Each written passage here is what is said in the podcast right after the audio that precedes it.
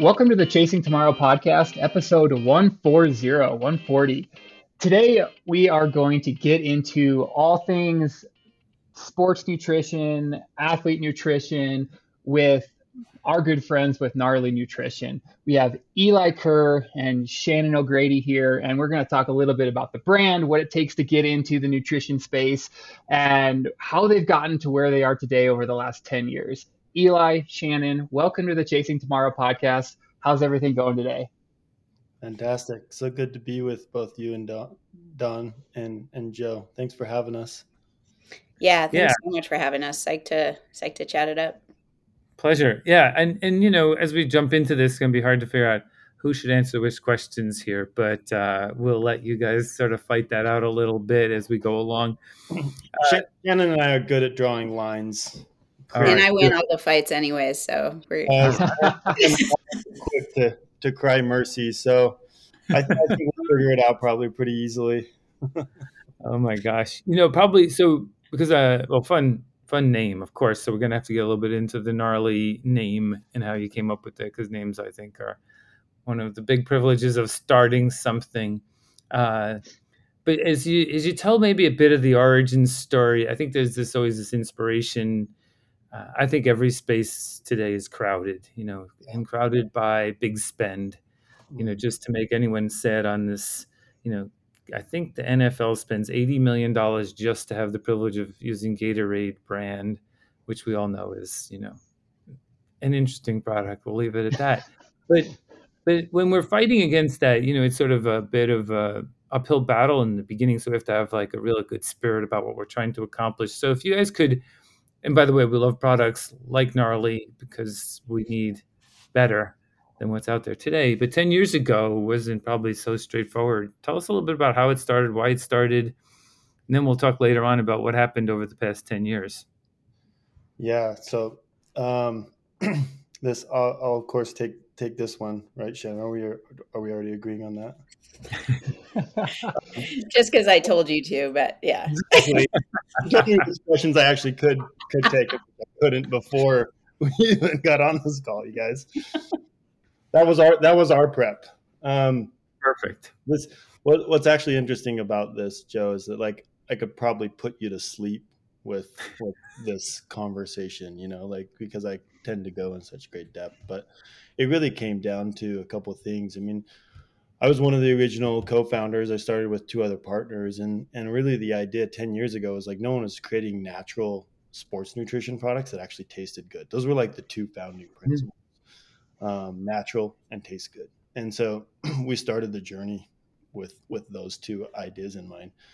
I added in the third part, which was like focused on the outdoor community. So at the time, no one was also taking like a full line of sports nutrition products, products that were like well known in the fitness industry, but were not well known or really used by most outdoor athletes. And and so that was like the guiding vision is like, wow, we could take these products to the outdoor industry. And what's so cool and interesting about that, actually, which most people don't think about, I mean, I, I for me, it's kind of like duh, but um, I think what's so interesting about that is that the fitness industry for so for so many years have used products like ours and marketed them to help you get and you know a, a body that that everybody wants. It's like very focused on aesthetics. And what's really interesting, and you know, Shannon will talk about this through as as we talk about products and as we talk about education specifically tied to gnarly, is that like these products are really based on research, and what they're actually focused on is performance and recovery, and and that's where the research shows that they help you with performance and recovery. So it's like it, we we just removed the whole aesthetic marketing side of it, and we brought these products to the outdoor athlete. And we've been educating and bringing in research that shows that they help with performance and recovery. And then we've done, you know, some cool things like, I mean, we can we can jump into all the cool things we've done with with product and product development and and branding and you know using this this name gnarly to tie it into a, a spe- specific community that makes people feel you know like they they know and understand a little bit more about who the brand is and and and what we represent, which is a big part of the name gnarly.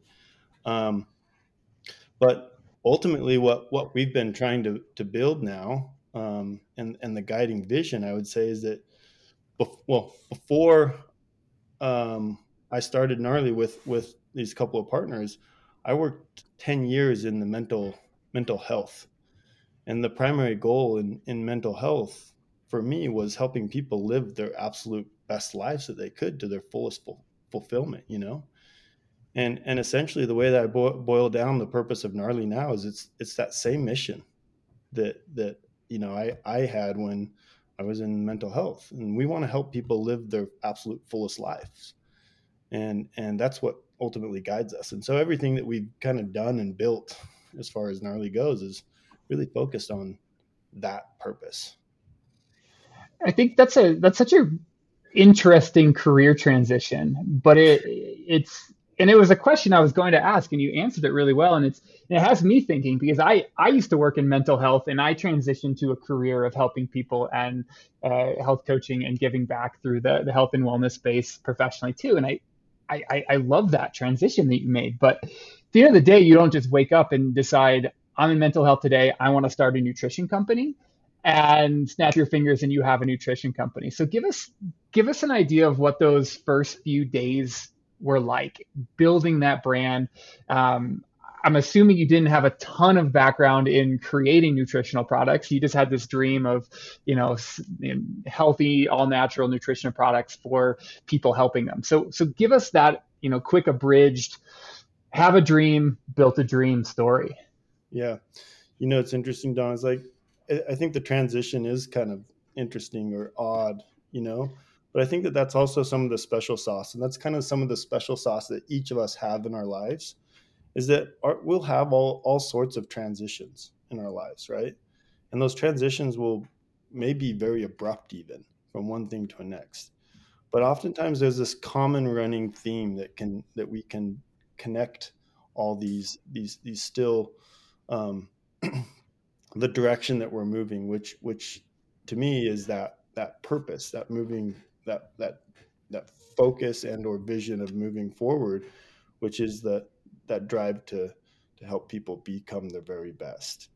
And so that that hasn't changed, you know. And and I would look at it like in other aspects of my personal life that like those are huge motivators for me, whether it's like my relationship with other people, it's my relationship with my kids, like, you know, like, uh, so that thing's still guiding. Um, but it's interesting. Oftentimes, when I think back on the history of gnarly, so a couple of a couple of key things come to my my mind. First off, when we first launched our website, because we've been primarily direct to consumers, so we are we are working on a, a, a larger retail footprint now, um, but we've been primarily focused on direct to consumers, and and I remember selling our first like our first month of selling product is literally we probably sold like you know had maybe like five transactions. And oh my god that felt so good.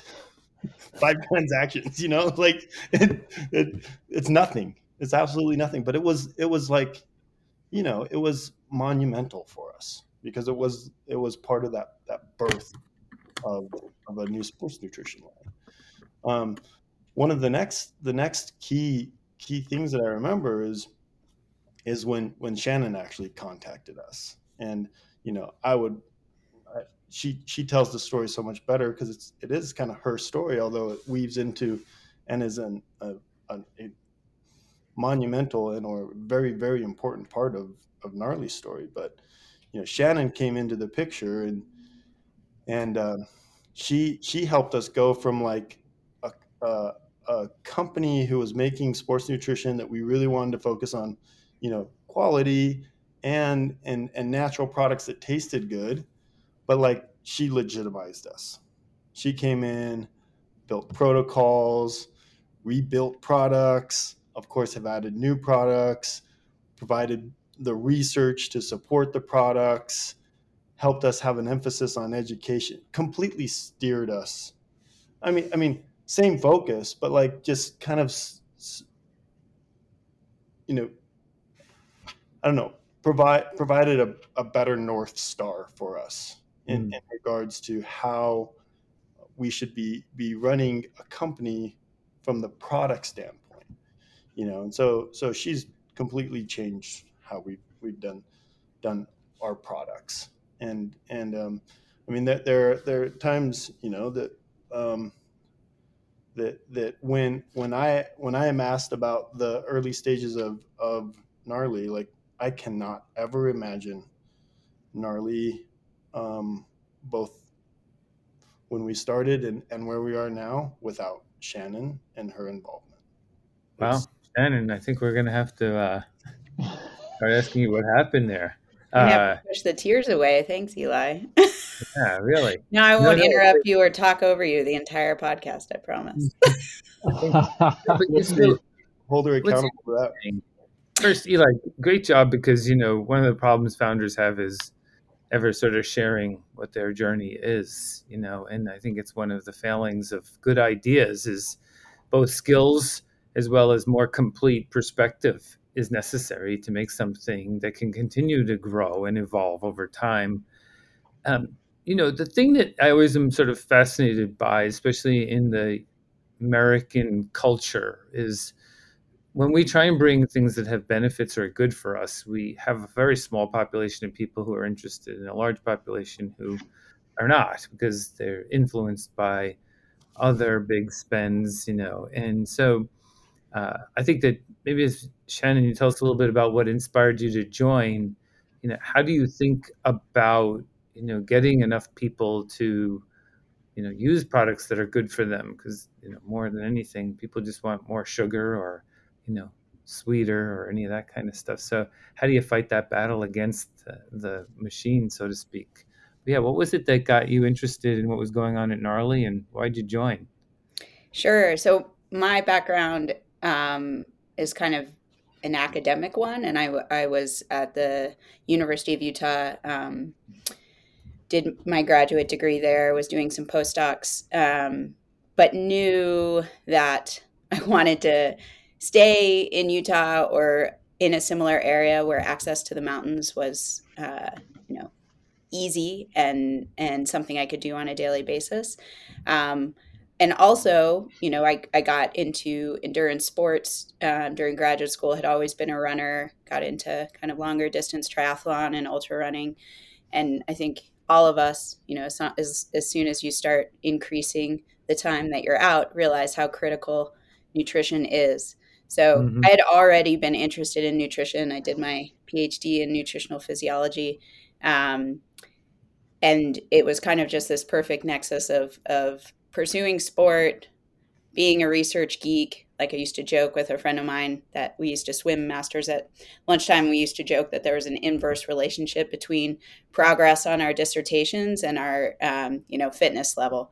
Like we make a lot of progress but be in bad shape or be in great shape and like hadn't hadn't really looked at that that thesis for a minute um, mm-hmm.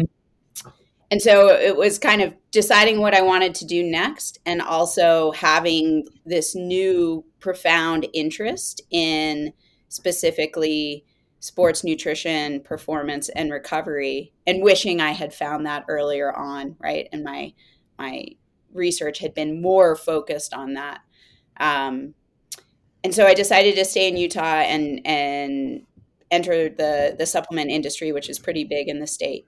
Um, and we are talking about winding roads and you know paths, right? Um, my like thread was that I wanted to do something with sports nutrition and a company, you know, that um, aligned with my values. And I took a lot of jobs along the way that weren't exactly that but gave me critical uh, training to do mm. what I do now. So I did a lot with product development and label regulation for a larger company. I helped, you know, I was hired to bring a manufacturer into FDA compliance and help them get NSF certification. So none of these were my like, this is what I want to do when I grow up. But when I did find that thing that I wanted to do when I grew up, still growing up, which is gnarly. All of that training along the way gave me, you know, the skill set that I needed um, to do what I do today. With gnarly specifically, like finding gnarly, I had a friend that Eli, mutual friend, that was a um, a pro skier, and I think this was in the early days of social media. I don't even remember. I don't even think I was on social media. I think my husband was like, "Noah is sponsored by this nutrition company called Gnarly Nutrition." I was like, "That's a stupid name." Like. I, I like look, I looked them up. I looked. I was like, pull up that website. Let's like check them out. And I was like, huh, it's it is an interesting name, but like some of what they're doing is kind of aligns with what I believe in as far as the sourcing of ingredients um, and and what they were trying, the message they were trying to to get through to the end customer. Um, so I, you know, like I had done with other companies I was inspired by, I wrote him a letter and and sent Eli my resume and uh, was like, "This is what I I think I can do for you." Um, I didn't send it to Eli specifically, but it made it it made its way to his desk, and he actually replied. And uh, you know, so so I started um, just general working as a contractor to start, and then um, Gnarly got to a point where they were able to bring me on full time, which was a you know a big decision for me. And um, I actually got to the point where I'm like, we can't move forward without full, full time. Just like it was more of like we have to do this yeah i hmm. mean along the way along that path what i realized like to get back to the second half of your question about you know trying to convince people or or educate them about what they may need i think i approached it a little bit differently in that i saw this kind of i saw supplement as a dirty word right? So many people had this distrust and and in some ways like totally understood where it's coming from because there are definitely some companies out there that are not um, on the right path that are not transparent are not forthcoming um, and and making claims that you know they shouldn't be making about what their products could potentially do but i also saw a space where a company could you know take all of that head on and be transparent and be honest and get the testing that would show people that you know they could trust your products and talk about what the research shows as opposed to these like insane claims of what you know something in a you know that you scoop into a water bottle can actually do and that's what i wanted gnarly to be and i felt like if we could do that then people would come to trust us and mm. see the benefit from integrating um, products like ours, it, you know, if there was a need into their um, into their training and, and recovery nutrition. So, I, you had mentioned that when you when you joined the company till today, you've you've evolved the product line considerably. You've highlighted areas of of need and added new products. Talk to us about when you joined what the lineup looked like and what your process has been over these past few years to highlight and develop new products that you know could uh, benefit athletes Sure. I mean, my process early on was to look at the label claims and look at the formulations and make sure those things uh, matched up. You know, um, part of it was removing proprietary brand blends from all gnarly products.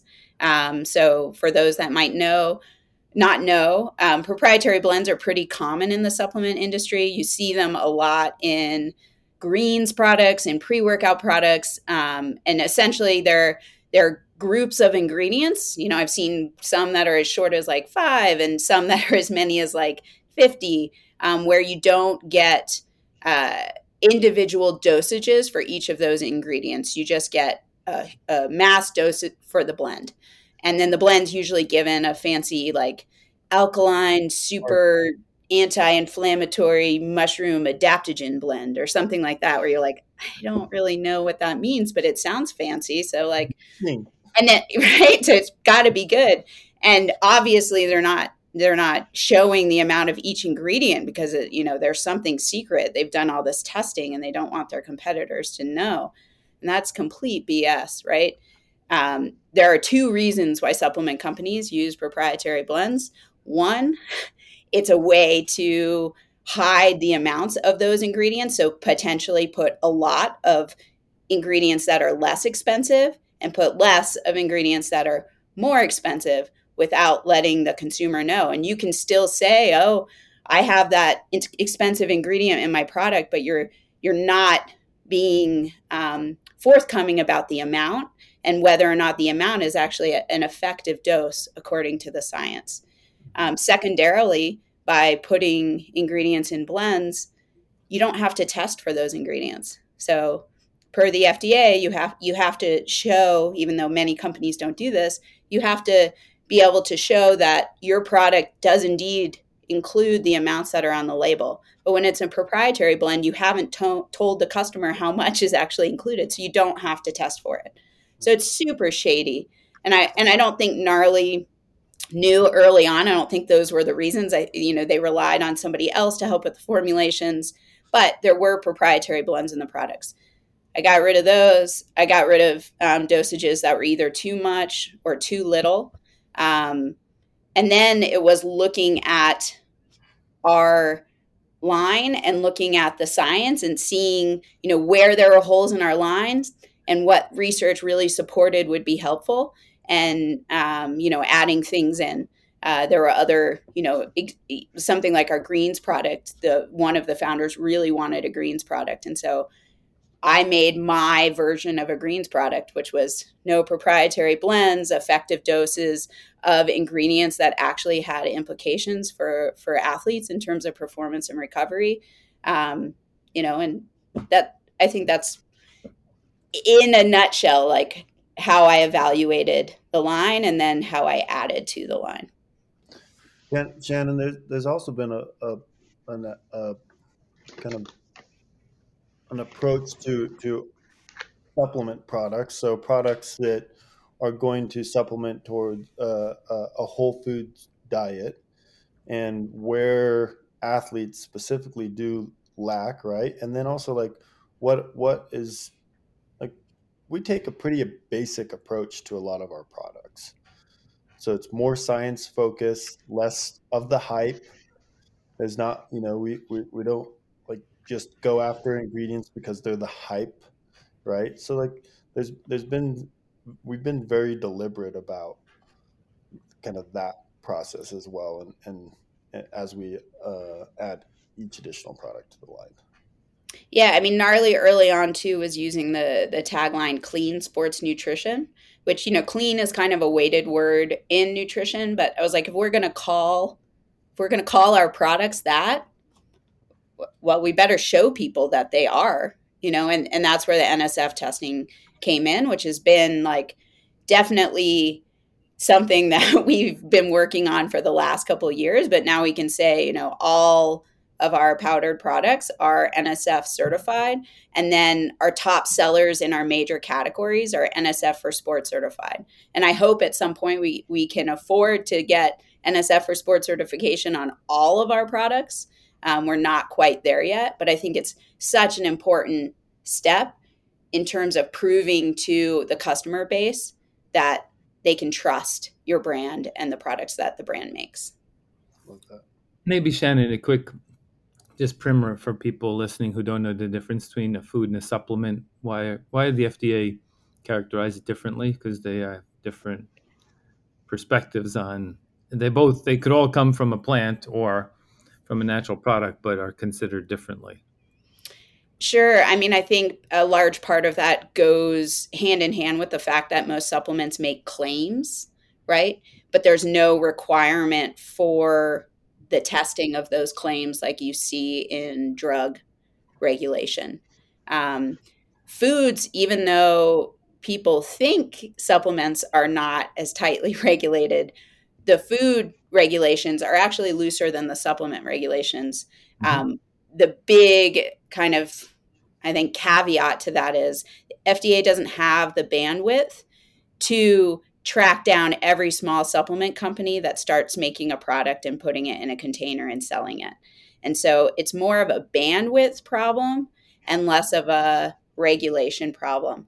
Um, I do think um, Utah's in an interesting place because supplements, I think, have been part of the Utah culture for a long, long, long time. Orrin Hatch, who is the author of DSHEA, which is the major piece of legislation that regulates um, supplements is from Utah.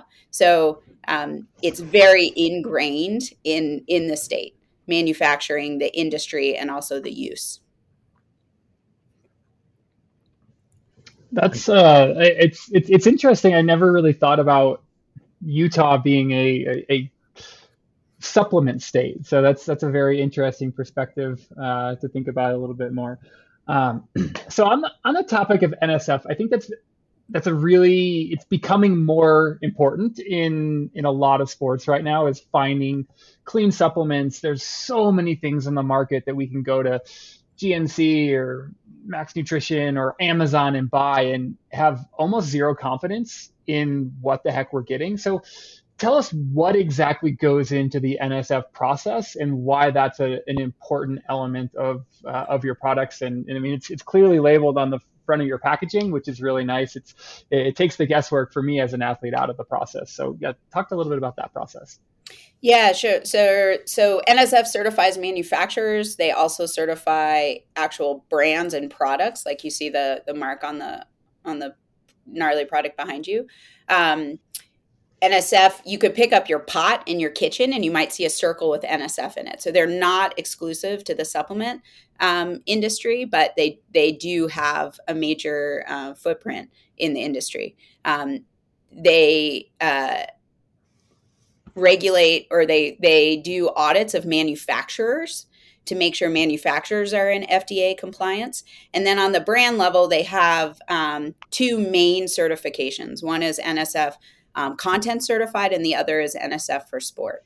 So um, everything starts with a toxicology and safety review of your formulation. So basically, making sure like you don't have a million units of you know vitamin D, let's say, in your product that uh, is not that research doesn't support, um, is either effective or healthy. Um, could run into safety concerns uh, for for the individual taking the product.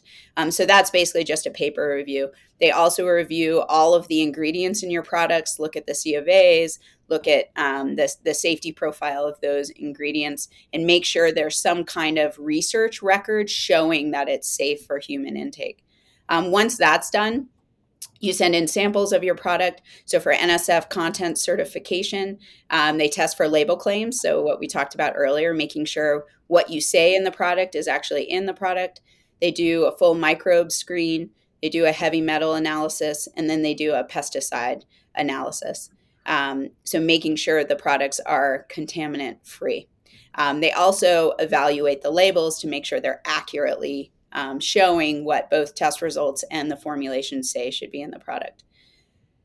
To get NSF for sport certification, which is that second certification, you have to pass the content certification.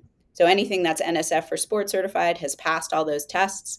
And then every single lot of that product that's manufactured in a year is tested for all, I want to say it's close to 300 substances on the World Anti Doping Agency banned substances list. So, this is particularly important for pro athletes that are tested regularly, um, but it's also important for, you know, regular athletes like us that don't want that crap in their products. Um, so, I mean, I think both are critical. Um, I, I, because some of our products are not NSF or sports certified, um, you know, I wouldn't say that that means those contaminants are in there. They're manufactured at the same place, they use the same ingredients. We're just not at a point where we can afford to test um, those those SKUs, um, and that's why we've selected kind of our the SKUs that we do the most volume on um, for that NSF for sports certification. There's a lot of history in where NSF came from in the early part of the last century around, you know, basically food safety and taking care of consumers who were buying products who didn't know what they were buying.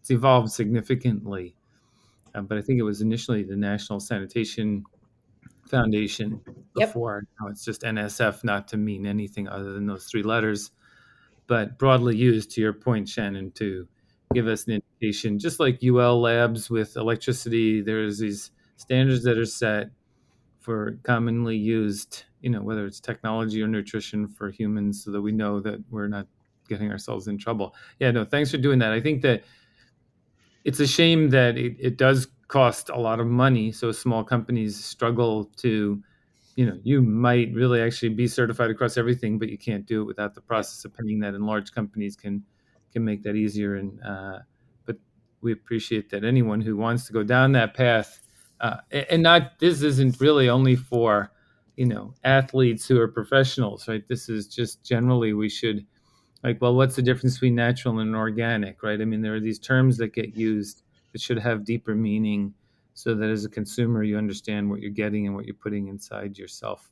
Uh, so you know um, as you think about right this 10 year journey eli and a lot has changed and probably some is still the same you know what like what are some of the you know the lessons that you've learned along this way in both building so you're interesting right you built a company but then you built a nutrition product that could help people you know live a better life which we love.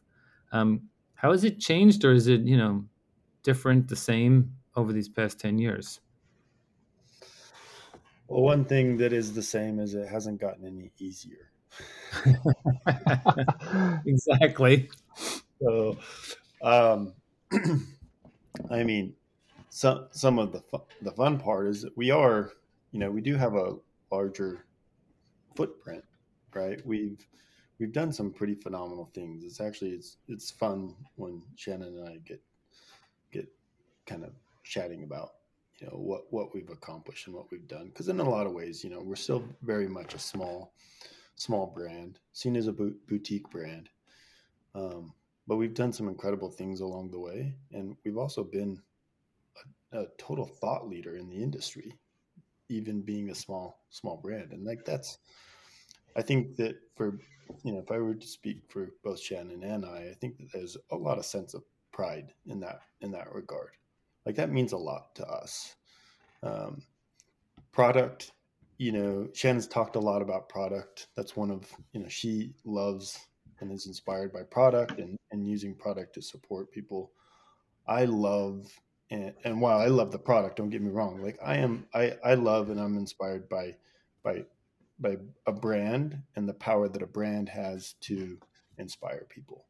Um, and, and that's been amazing to watch both of those aspects grow in our community. You know, it can be something small, like, you know, a story I, I remember work, working out at a, at a gym and, chatting with someone next to me and like, well, what do you do? I'm like, oh, I work for a small brand called Gnarly Nutrition. And they're like, looked over me like whip, whiplash, like, what small brand? You know, they're, they're, they're, uh, um, they, they thought of us as like a very large influential brand, you know, and it's, and I, and I love stories like that because it's showing that we're making an, an impact on people. Right. And, and that's like, for me, Shannon does a fantastic job of helping cultivate any messages from our customers that I don't get to see. She makes sure that I see them because she knows that I love and it means the most to me when a customer says how much you know the product, the brand means to them, and how much it's helping them. Um, I mean, it's th- those are the kinds of things that when I get that kind of feedback, I know that like the vision and direction of gnarly is is on course and it's right. And I would say that you know one one of the things that I continually learn and I'm actually continually reminded is that that purpose and focus on helping people become their best always has to stay at the forefront. And that can be a challenge sometimes. It can be a challenge when Shannon and I start talking about the cost of NSF certification and how much that adds to to each unit of our product. Like we have no right paying for this right now, Shannon. Like we're we're you know like this is so expensive for us. And and it can very easily cloud your your your decisions to want to remove that cost when you when you're looking at it solely from a financial aspect but we go back to what's our values and what's our purpose it's to to give people absolute trust in our in our brand so that they can be inspired by it and so yeah we make we make a different choice that that aligns with the values and not always like makes sense financially. So from from an athlete's perspective, um, thank you for that. That that is in a nutshell the reason that I actually found gnarly when I did is I was looking for a NSF natural product that I could use as liquid nutrition. So without you guys going through that process, we wouldn't be having this conversation most likely. I, I'm sure there are many other athletes out there that look at all of the options and want that one thing that kind of says here here are the here are your selections now that are safe for you so um, i will speak on behalf of all athletes or at least all athletes that care about what they put in their body thank you for that because it, it is hard and and it is it is a challenge but i'd rather pay more money for a high, really high quality product that i know is going to be clean and you know if if and when i'm ever tested at the end of the race I don't have to give you a call and be like, Eli, what the hell, man? Like your product totally popped my blood test. Like I, I, I have all the confidence in the world and I can worry about what I want to worry about. So, um, Thanks. with that, yeah, yeah, yeah, yeah. And you, you, you already kind of brought up a lot of this and I, and I want to maybe reframe it and just hear your thoughts on, on the legacy that, that your company is building in the industry and, and kind of separating yourself from the crowd. And if, you I, I, I think about this and I talk about this a lot is you know, if I die tomorrow, what's my legacy? And so, so if, if you guys were no longer on the planet tomorrow, what, what would you want the signed, sealed, delivered legacy of gnarly nutrition to be? And how, like, how do you want to be remembered in this industry in the long term? Oh, that, that feels so big, Don. yeah, it's it's it's kind of a deep, big, gnarly question. it really is. Um, well, as I try as I try to like gather my thoughts as quickly as possible, um, one of the first things that comes to to my mind is that I think I think one of our differentiators, one of Gnarly's differentiators, one of the things that's meant a lot to me is that we have been focused on education. And that's a huge marketing, you know, pillar for us. But the reason why is because we use education as one of our values as well. So it's we believe that if we can educate people and give them knowledge, that they'll make the decision that is best for them, that helps them you know use nutrition in a way that is going to you know help them perform better or recover better like do more of the shit they love to do essentially and and that's what it starts with is education and and i want to believe that from the outdoor industry kind of you know the area where we have been focused on the community of folks that play outside that we have in some way raised the level and awareness of nutrition amongst outdoor athletes. Um, I, I think that you know one of the questions you guys had sent to us prior to here to kind of mm-hmm. prep for us was was a question around habits, and it's interesting, you know, like yeah, and the question was was somewhere around the idea of like how do we approach habits and help people, you know, use our products more habitually or like every day kind of like and and and and use them more often? It's interesting. I don't think shannon and i have ever really talked or used the word habit necessarily. Like i mean do we want people to use our products regularly? Absolutely but i don't think that we've ever taken an approach that that is about just creating a habitual pattern for people just to consume our mm. products right? Which which from a marketing standpoint and a sales standpoint is absolutely the way you should actually be thinking right? You want to create habits for people. But i don't think that that's ever been our approach. Our approach has always been let's educate them more. Let's give them more education if we give them more education they'll trust us if we give them more education they'll be empowered with nutrition, you can't go and tell them that our product is the absolute best for them because it's just not true. But you can educate them, you can give them knowledge and power, and then they'll go out and find the product that absolutely works the best for them. and in that way it raises the bar it raises Yeah. the bar for everybody so I, I i i mean long story short Yeah, now I think I think that's a good answer. I think that, and maybe Sean, you comment on this. It, I don't think the habit question is one of um, trying to manipulate someone.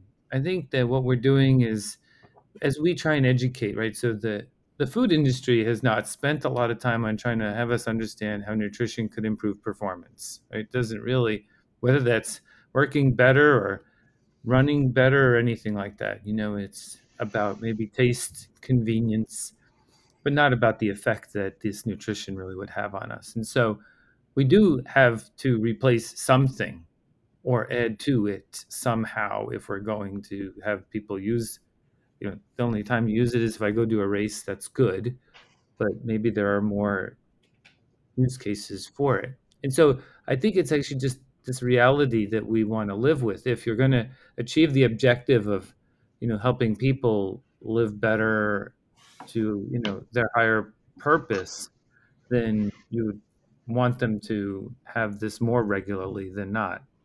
And so it's just always sort of for me, it's like, well, the adoption is not even about trying to sell more, right? It's actually just about putting stuff more in people's hands. I don't know, Shannon, if you think about that when you're developing products, you know, what is it that will get people wanting to use it more frequently so that they get more benefit? Yeah, I mean, I, I think I start.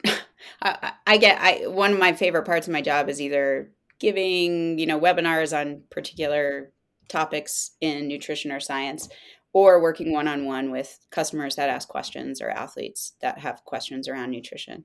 Um, and I can never make broad, you know, with there are some exceptions, but it's hard to make broad statements about how something may help someone unless I know enough about their own nutrition and training path. Um, Eli and I always say, you know, supplements are supplemental. If you can meet all of your nutritional goals with whole food, more power to you. But where products like ours come in handy is that often life gets in the way despite our best intentions. Um, maybe we don't have the time. Maybe um, you know we don't have the desire. Maybe like palatability is an issue. You know, each of those things could differ from person to person. And so 100% yes, like education is part of it, um, helping people understand that nu- nutrition may not be the thing that like push- pushes you to run as fast as fast as Don, but it it's part of the equation that's going to help you get the most out of your training and it's part of the equation that's going to help you recover to do it again tomorrow um, and so I we educate and I never educate about gnarly products specifically. I educate about the ingredients and the science behind those ingredients that we've incorporated in our products.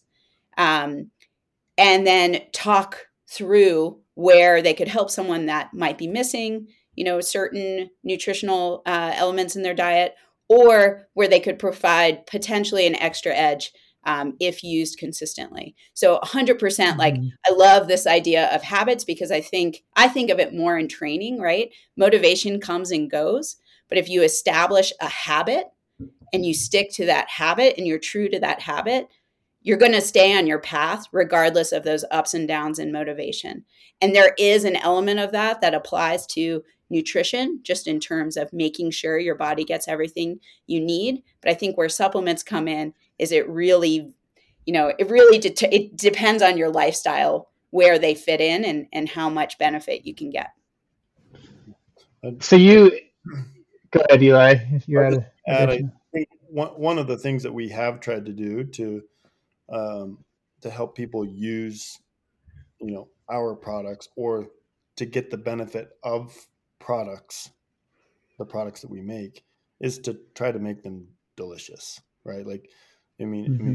we we if you buy the product with the intent to use it and get the benefit of it if it just sits in your pantry because you don't like using it because it tastes like shit then like you're not going to get the benefit of it. So it's like can we try to make a delicious product that it, you look forward to, to using that you know and that it's tough because at the same time, you know, it's like flavor is is so dependent on your palate and people. So it's like, can we say that we actually absolutely make the best tasting product? I mean, we we say so. Hmm. right? It's like some people don't think so, but I but I think that like for the most part, you know, you look at our proteins or or our fuel product and hydrate product, people absolutely do love the flavor, and the flavor is a differentiator differentiator primarily because it allows you to use the product, which then you get the benefit of using the product. I always used to say that you can't get to the benefits if you can't get through the taste. So, yeah. or texture.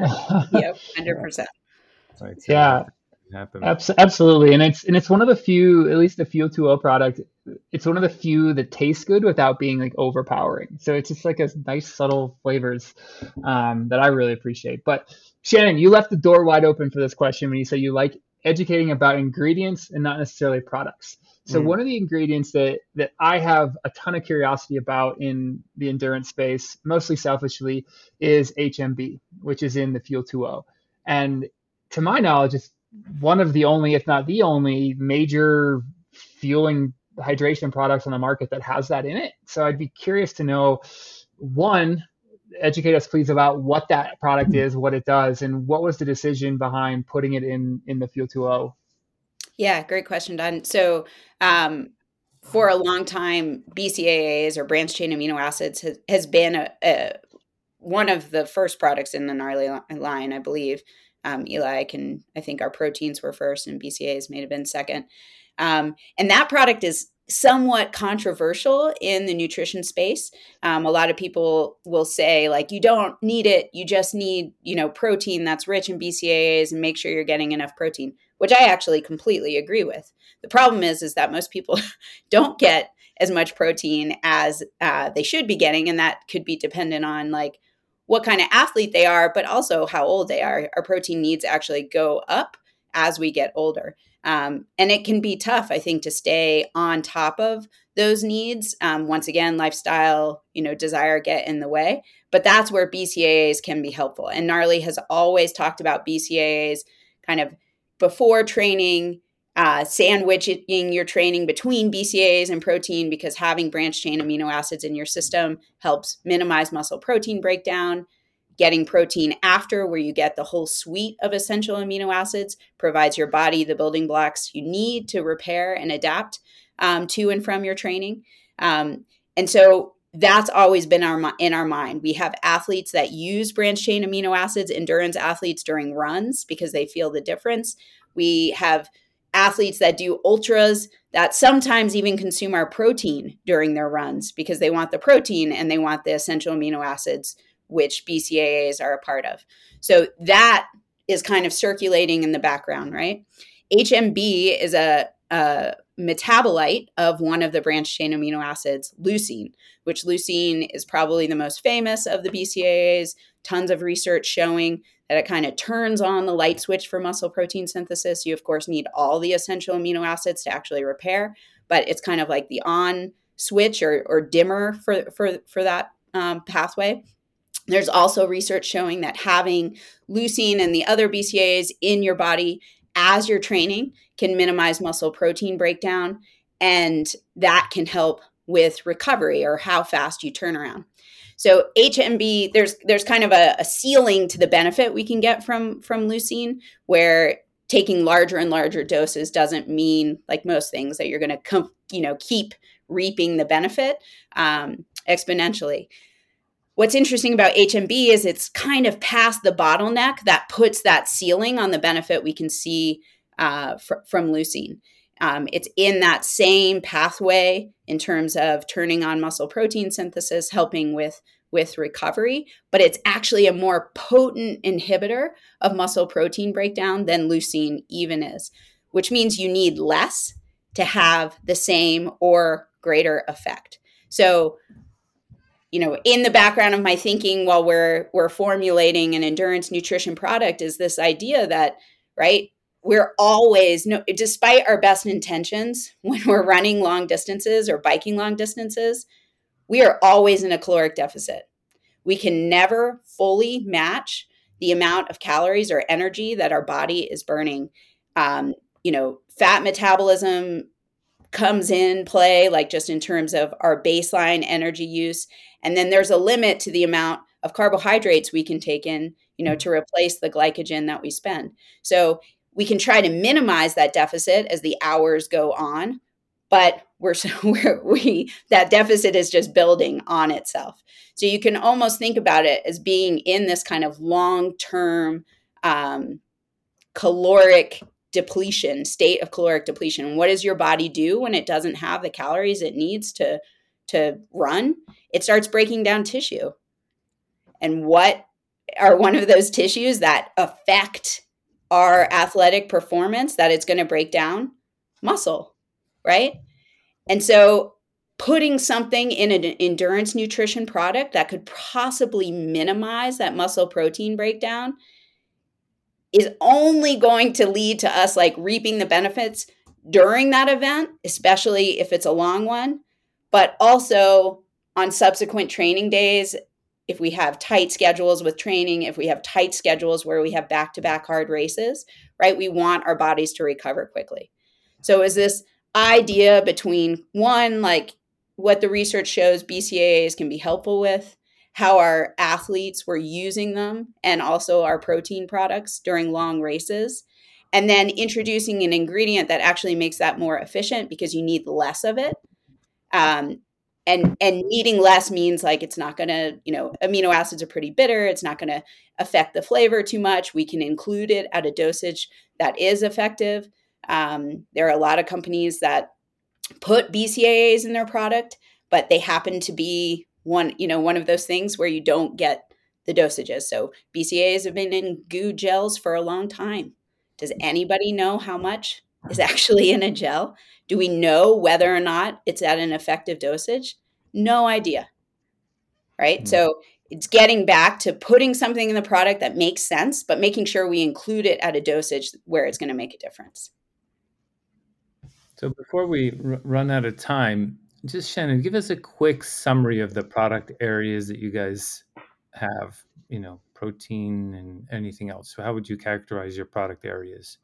Yeah, so um, about two years ago, we introduced kind of a um, a gnarly system to divide our products into different categories um, to help people, you know, inform them about how they should be used. So um, we have pre workout products, which you know, is everything from, you know, your classic pre workout that's going to give you energy to often people are like, why is a collagen a pre workout product? Well, because the science shows to really benefit from collagen, you should be taking it before uh, you exercise. Um, so that those peptides and amino acids are circulating to the joints you need them to, you know, to go to while you're training. Um, so we have products that should be taken before. Um, we have our in workout products, which are products like Fuel 2O and Hydrate that, that, you should be taking while you're training to um, help with performance, to help um, replenish uh, nutrients that you're losing while you're exercising. We have our post workout products, which are going to have an impact on recovery. So that's where our proteins come in line. Um, and then we have our everyday products, which are things that are really meant to, to be taken consistently in order to reap the benefits. So things um, like our creatine, things like our greens. Um, and then a subset is our what we call our baseline series. And the idea behind this is, right, all of our all of the other categories have a direct impact on what you just did or what you're about to do.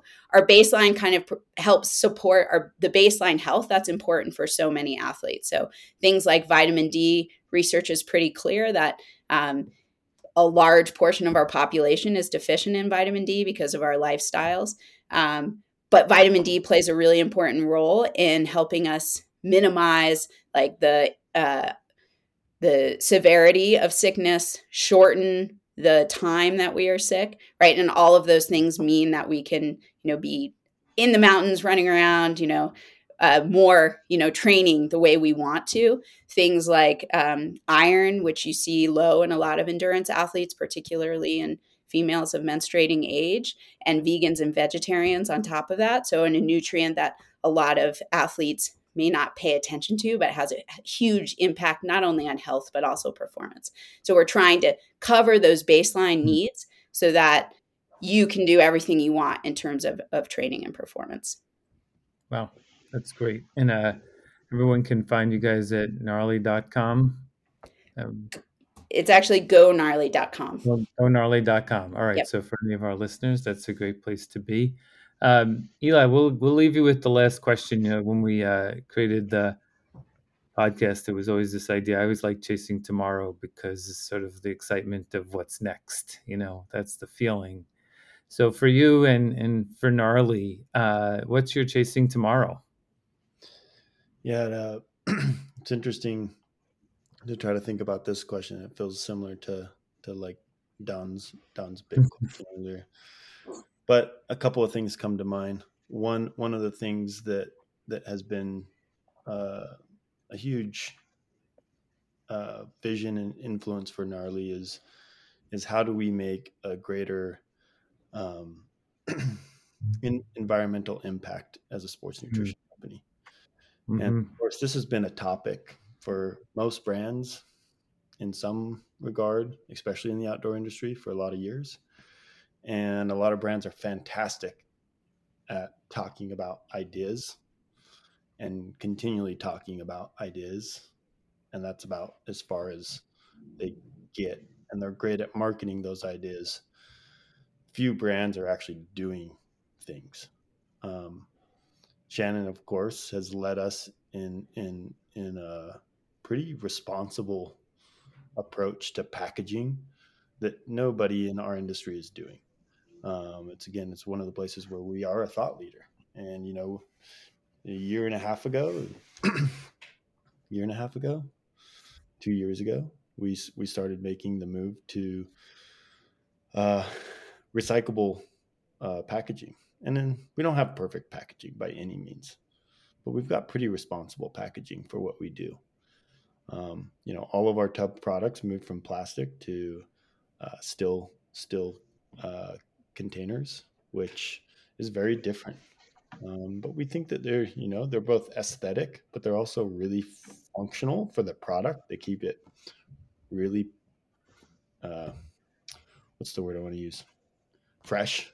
Um, mm.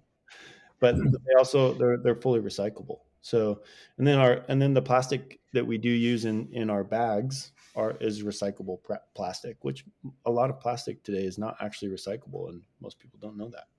So we're going to continue to to find ways to do that, you know, and and that may mean iterations of our packaging, um, which is great. It's also a challenge. It's a huge challenge for us. It's very hard. Yeah. You wouldn't believe how hard like responsible, sustainable packaging is.